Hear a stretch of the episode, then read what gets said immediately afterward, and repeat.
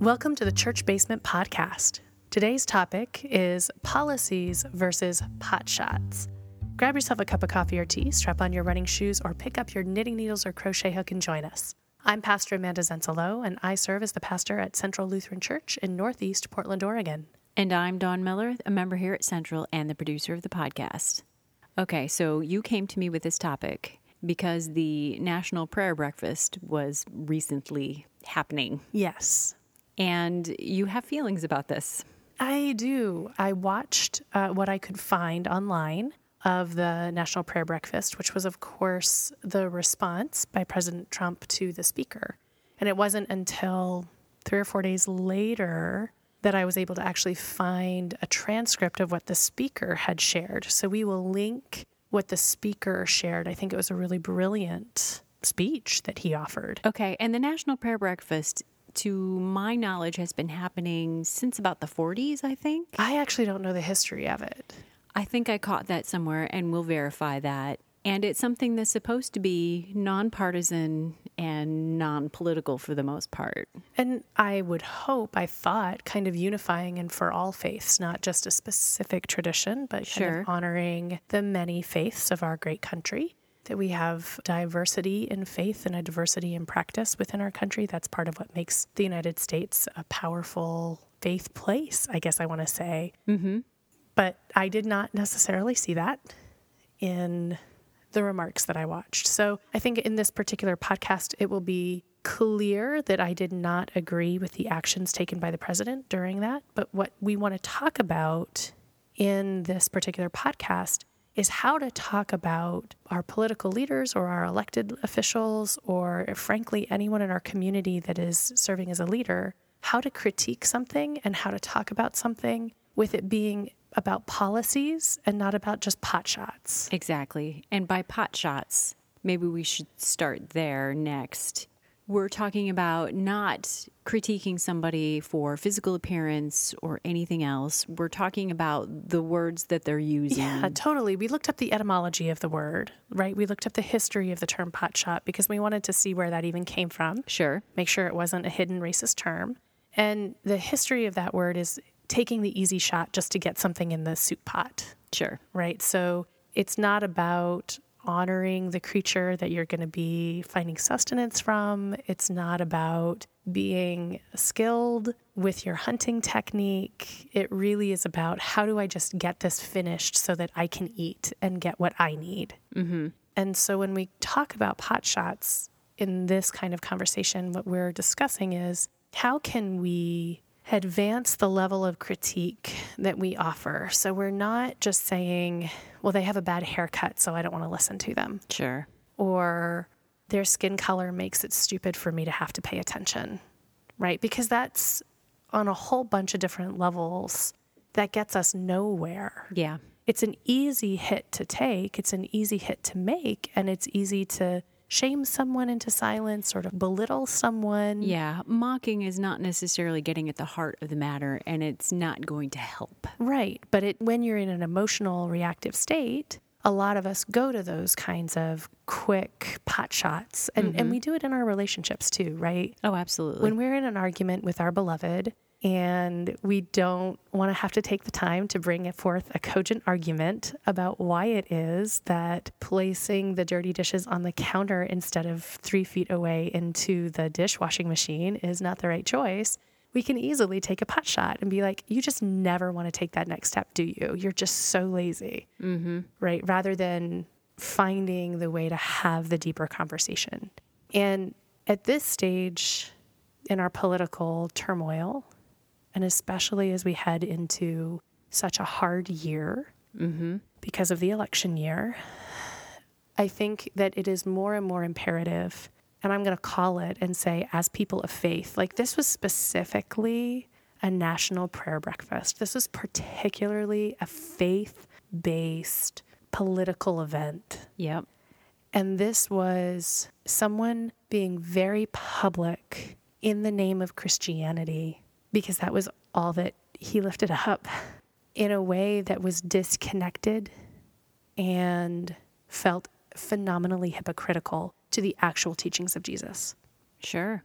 And so I could take as many pot shots as I would want, but I think that it is beholden to us as people of faith to take it deeper and to say, here are the policies and here are the reasons why this was heresy or this is an unacceptable stance. And it's harder, it takes more work, it's scary, and it opens you up to receiving pot shots. Oh, absolutely. Right? Like a hundred percent people can come back and just lambast you or slice you with arrows or stab you in the back. Totally know that. And I think that our faith calls us to do this. So, with pot shots, we're talking about taking an easy insult, making an easy way to shut somebody down based on anything that would be a protected status gender, race, age, size, all the easy stuff. Sure. Disabilities, any of those things that you could turn that into a hate crime and be prosecuted. Sure. if you ramped it up enough, right? So let's stop mocking the president's body shape, Sure. right? This is the same week that there's a meme going around from an official photo that is mocking the color of his face. Like, frankly, that doesn't get us anywhere and it doesn't change policies. Let's talk about how when you stand in front of a national place and you say, We are working to make every life sacred in this country, at the same time, that children are being taken from their parents and handed to Christian adoption agencies and being lost in the system while the parents are still looking for their children back. Let's talk about how that's kidnapping and is completely counter to the Christian message and in no way honors the sacredness of those lives and that family. That's a critique that we can sit down with with our faith and values and understand why this is completely the inappropriate thing to do based upon our belief in Christ. It's fascinating to me, and I'm not sure it's because it's not being reported or if it's not actually happening. The way there hasn't been a lot of taking to task of the policies that are currently in place for some of this by more of the faith leaders in this country. I know fairly recently I read an article about whoever wrote an editorial to Christianity Today saying that they believed the president should be removed and took a lot of flack for that. Oh, a ton. Mm-hmm. And it's fascinating to me that we can't have these conversations even among the faith leaders in a way that is, I want to say, helpful instead of hurtful. Well, and I think it's going to be hurtful because we're disagreeing. Well, hurtful in the way that you're Pot pre- shots. Exactly. Yeah, when we're doing it just to, to be intentionally hurtful, that's one thing. These kinds of conversations are going to stir a lot, be very agitating, Oh, sure. and be very like difficult to understand because we disagree on how we interpret scripture. And because we disagree on how we interpret scripture, we disagree on what it means to move forward with things, right? So there are a lot of us who feel very strongly about immigrant rights based upon how we read the scripture, that we look at the Hebrew scriptures on hospitality and we look at the scriptures within the New Testament and we look at how many times the word alien or stranger comes into play and how God has always been about welcoming that outsider through all of our Hebrew and Greek scriptures.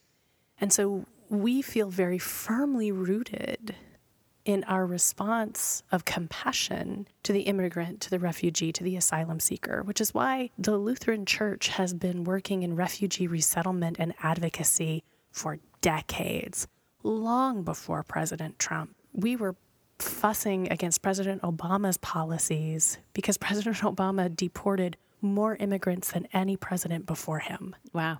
And so we were active in advocating then. This is not about Republican or Democrat. No. This is about policy and what our scripture, our belief and our interpretation of scripture calls us to advocate for. And in this kind of an instance, on the other perspective, is an entire reading or interpretation of scripture that somehow reads it differently. And I have yet to have someone who is a believer in the prosperity gospel and a, you know, mega church leader, celebrity pastor who will sit down and explain how that is scripturally based and how that perspective of we need ours no matter what the cost to others, how that can be rooted and grounded in the message of Christ. And so I, I don't understand, but the lack of ability to sit down and have the conversation without being told that I'm a demon temptress leading my people to damnation because I'm a female leader. Well, here's the problem I have a hard time just listening to some of these things because it is so opposite of what my worldview is mm-hmm. that I find myself not even paying attention to what a lot of the megachurches and televangelists and who's and what's nots are saying, along with the president, because I am uninterested in spending my time listening to that, and which is somewhat on me. It totally is. Yep. And if I'm willing to make some changes, I'm going to have to gird my loins and start paying attention. And it's hard. Because and it's super hard. I mean, I sat for 26 minutes and listened and I'm tried, impressed. I I wow. and tried to hear, right? Tried to listen for tell me the reason for your policy. Tell me like I'm going to ignore these pot shots you're taking at gifted leaders because that to me is not an argument. That to me is not a useful tool in our religious conversation context. So just as I ignore the street preachers who yell at me as I'm protecting the LGBTQIA community and try to pull the focus of the street preachers to me during Pride. Sure. And just as I ignore the curses they speak into my ear, I'm going to ignore the pot shots, but I'm looking to the policy to say, tell me why you think. How is this creating God's kingdom in a way that is equitable and just and fair and loving? Give me the information on it. Give me your basis. And if you can't, then I'm going to counter it mm-hmm. with saying, yes, and Christ came for all. And your actions here in taking food benefits away from millions of people, thousands of people at the least, that is not valuing the life of the children on the poverty line. And you can't have hungry children be successful and not come up in a world where they're going to grow with resentment and have make choices that are not choosing life. Right? So it's this disconnect and it's a challenge. And I hear in our culture right now, especially as we head in this election year, this, mm-hmm. you know, people aren't listening to each other. The liberals on the left just won't listen to anybody, and the closed minded, selfish people on the right won't listen to anybody. And, and this continued bifurcation of our culture that does nothing but leave a few people with a lot of power. Yeah. Because the more divided we are as a populace, the less we can work our power together. Sure. And the easier it is for individuals to hold on to power. I think that's a very common technique throughout history in order to keep communities controlled. And at the same time, if all we do when we get together on the two sides is throw pot shots at each other and be like, oh, you're stupid because you don't wear renewable clothing and you like to use plastic and you're just destroying the planet because you're stupid.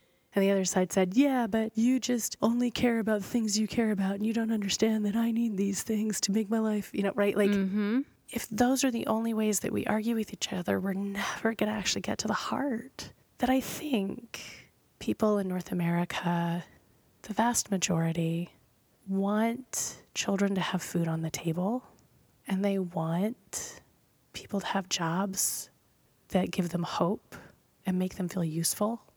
And they want to know that they're going to be able to have a time in their life where they can stop working and be quiet and tired when their bodies are tired. And I think members of my generation want to imagine a day when we aren't paying huge student loan debts. Sure in order to have professional jobs that will give us a chance at retirement. And I think that we want a world where our kids and grandkids are going to have air to breathe and food to eat. I think we just come at it in different ways. But when we're so busy just insulting each other and hurting from the insults and the pot shots, we never actually get to the content and the meat and understand where our hearts are. And if this is the public face of Christianity in our world right now, if this cruelty, if this harshness, if this inability to listen to one another is how Christianity is seen, then absolutely Christianity is going to die in North America, and it should. right? Sure. fine. Then trust the resurrection process on the other side of it. And let's bring this to the cross because this is untenable. And it's not going to see us through. It's not going to bring our country and our world to a place that is God's kingdom. So I don't know. There was a lot for me listening to the National Prayer Breakfast this year. And what the speaker said was brilliant, I think. Hard. I mean, he's definitely more conservative than I am, which Sure. isn't hard to be more conservative than me. I'm fully aware of that. But his words ring true about the divide and crossing it. I don't want people to hear this and think that I'm saying be polite and don't call people out on their stuff. No, Right? what you're saying is call people out for what they're saying, not what they look like and what their belief may be. Right. Like call people out on substance. Argue with policies, argue with statements, argue with perspectives. Don't argue with what they're wearing. Now, if you're going to craft an argument and you want it to be faith based, mm-hmm. How do you go about crafting this and figuring it out? Do you have to go reread the Bible and study up? This is where one of the things that I love about the ELCA, we have something called the social statements. Okay. And these are documents on hot topic issues from genetics, like genetic modification of seeds and things like that for farming, Stem cells, I'm guessing. stem cell research, it's exactly, to abortion, to love and sex and marriage, and how to do that in a faith based way. All of those kinds of topics. Prison, there was a fantastic statement on the prison system and the prison industry and the injustices within that. There's a great statement recently released around gender based violence. So, all of these kinds of topics that are hot button topics, I'll say, which are, I mean, it's more than being a hot button topic. This stuff matters Sure. in our world, right? The mass incarceration of generations of black and brown bodies Yeah. is a It impacts everybody more than we're willing to understand or believe. it is a phenomenal illness in our country. it is. and we fund it by our investments. White people are funding for-profit prisons more than we know, Oh, yeah. right? Even Thrivent Financial invests money into for-profit prisons. And so any of our members that are using Thrivent Financial for their mutual funds or those kinds of funds are making money off of for-profit prisons. Right? It is a cancer in our culture. And if we don't look at these things, right, they are absolutely counter to bringing the kingdom. So these statements are statements that have been requested by the church body, by members of the church. It's gone all the way to the National Assembly and been requested. A group of people have spent years formulating it, studying the scripture, studying policy, all that kind of stuff, crafting a statement, goes back out to the church. People get to give feedback on it. It's changed and edited and then represented to the national church body for vote. That's fascinating. So it essentially filters up from the people, Mm-hmm. goes through the governing body, and filters back down to the people, and then is voted on. Yes. Wow. So it's a long process. Sure. It's like a six to 10 year process for each of these statements and has thousands of people in the process. And then it becomes a document that we can look at, and it's like a distilling. So you can read and say, okay, what do we say about abortion? And how do we have a faith based response to this conversation around reproductive justice? And we can look at that, even though it's an old document now, it's written in the 90s now, but we can still look back to that and say, okay, here's how we stand on reproductive justice. Here are the scriptures that inform us, here's the practices that inform us, and here's where our church as a national body stands on this topic. That informs our hospitals, it involves our professional medical care individuals, it informs me as a pastor when I'm working with someone who's contemplating how to move forward with their reproductive health, right? And we have these documents, so the work is done. We just need to access it, read it. They're not light reading, you know?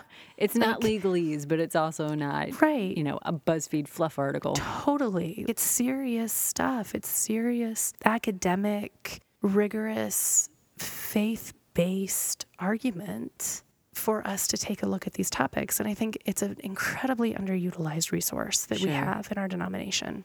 They're online, you can access them 24 7. And I think that for any of us who are looking at how do we speak publicly with some girding around us, Sure. that is a phenomenal place to start. And they usually have, like, for more information, go read these other scholars, right? So you can dig deeper if you want. Mm-hmm. Highly, highly commend them, especially this year, right? Especially as we begin to have conversations around healthcare for all or student loan forgiveness or immigration. These are things that are going to come up Yep. as the presidential election continues and as we move towards November. And so to have that ability to speak as a person of faith and to own our Christianity in the public sphere in a way to counter the toxic Christianity that we see in the sphere, and I'm going to call it out as toxic Sure. and I'm going to call it out as heretical. I don't agree with it. And that might get me in trouble, but that's the truth of it. And that's what I want to say is that this is not about not being clear what we stand against. It's about being clear why we say this. Okay. And it's not just that I don't like the way they run their church, I think it's stupid. Hear the theological ways and hear the repercussions, and here's the reasons why. That's what we need to be working on. We need to work on how to speak those arguments clear and coherently. We need to stand up and be honest to it. And we need to talk to policy, not just keep taking pot shots. Excellent. Okay, that's going to lead me to my last question. After this, did you reach out to other clergy and see what the other reactions were, if anybody was similar to you? Speaking about the National Prayer Breakfast, Yes. I didn't. It was a couple days later that it was two clergy friends from my cohort that from my doctoral cohort Sure. that actually posted. Now, these are not all Lutherans either, no, correct? neither of them are Lutherans. Just as a- no. a Yeah, no, no. They shared not President Trump's speech, which was after the speaker, but they shared the speaker's words. It was a transcript of the speaker's words. Okay. and he's a Catholic and spoke beautifully and eloquently to the words of Christ. And the big challenge of overcoming the divide in our country and learning how to love our enemy in order to build our country to a better place. That's what the speaker's speech was That is about. what the speaker's speech was about. The president, within the first two minutes, said he didn't agree with wow. and then moved forward on. And the argument on that is that President Trump wasn't just disagreeing with this gentleman, he was disagreeing with the words of Christ. wow. And that's hard to start there and then go forward from, in my estimation. Yeah. So it was interesting to me that I had both of them lift that up. I shared that article on my Facebook. We'll link it on our page, on our podcast page for people to read. Read what was said, read what was said from words of faith in that day, and see what we can learn and accept that challenge. Well, and I think those of us who do call themselves any faith really need to take a good look at what the president is saying and understand how we feel about that and what mm-hmm. we should do about that. Mm-hmm. Absolutely. Oh, it's hard. It's going to be a hard few months. It's going to be a very hard year. Yes, and and we're not going to candy coat that as we're talking throughout the rest of the year and as we move forward. I will say that I continue to plan an open house on November 3rd here at Central. Okay. I want to open up the church as a place for people to be here and just be present. Um, not to throw a party, not to throw a condolence, not any of that, but just to be in a location and a place A where safe space. a safe space where you don't have to pay to be present, and alcohol will not be involved. So if someone's trying to remain sober that day, it would be a space to be Sure. right? So I think that's going to be important that we create spaces like that on that day I think and you're right. the day after. No matter what happens, Yeah, one way or another, it's going to be important. it's going to be a hard day. So that's the plan. Excellent. Well, thank you, Pastor Amanda, for taking the time to help us learn a little more about policies versus pot shots. I look forward to sitting down with you another week on another topic. As do I. And thank you all for listening in. If you have questions, comments, or thoughts, you are welcome to reach out to us at podcast at centralportland.org. I look forward to hearing from you. Until we are back in your ears again, remember, God loves you, no matter what.